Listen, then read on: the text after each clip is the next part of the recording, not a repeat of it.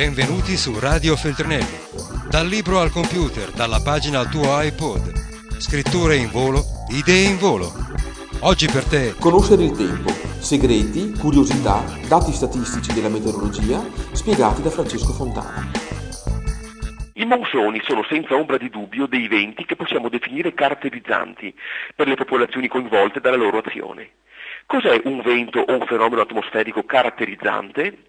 Un'ondata di bora o di scirocco, o ancora una fase nebbiosa, o un temporale estivo sulle nostre regioni italiche, sono certamente fenomeni che incidono sulla nostra vita quotidiana, nel senso che possono causare qualche disagio, costringerci a guidare piano l'automobile, rovinare un raccolto, colpire una casa con i fulmini, causare anche la perdita di qualche vita umana, ma non di più.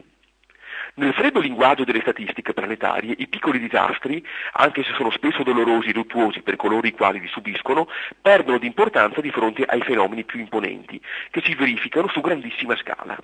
E soprattutto non si ripetono con regolarità, non scandiscono gli anni e le stagioni secondo uno schema più o meno ripetitivo. Non sono appunto, nonostante alcuni picchi di gravità magari eccezionale, fenomeni caratterizzanti per la vita di intere popolazioni, come invece lo sono i monsoni. I monsoni, con il loro alternarsi, caratterizzano la vita di interi popoli, i quali guardano ad essi con speranza o con timore. Gli indiani sanno che se sui loro campi entro una certa data non arriva il monsone estivo, il più caratterizzante fra i due, il raccolto rischia di bruciare e saranno tempi duri per tutti. Ecco perché il monsone d'estate, pur foriero di ondate di maltempo anche distruttive, è visto spesso come una, ben- come una benedizione divina dai contadini, mentre una sua latitanza appare come un castigo del cielo. Viceversa, gli indiani sanno che se invece i nubifragi si manifestano troppo intensi, le inondazioni non hanno più caratteristiche benefiche, ma possono travolgere tutto con la loro furia. Non dimentichiamo poi che le città indiane, con le loro periferie disordinate, affollatissime, nelle quali si ammassano masse di persone ricoverate in alloggi che sono poco più che baracche, risultano particolarmente sensibili al degrado ambientale.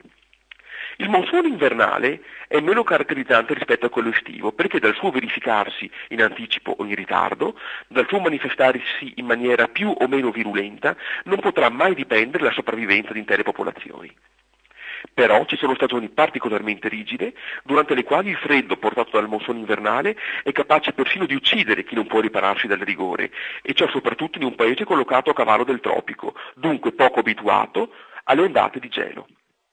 E anche alcune coltivazioni precoci possono essere bruciate dal freddo, qualora esso dovesse colpire troppo spesso e in modo particolarmente pesante quei campi dove le temperature in genere non scendono mai sotto lo zero.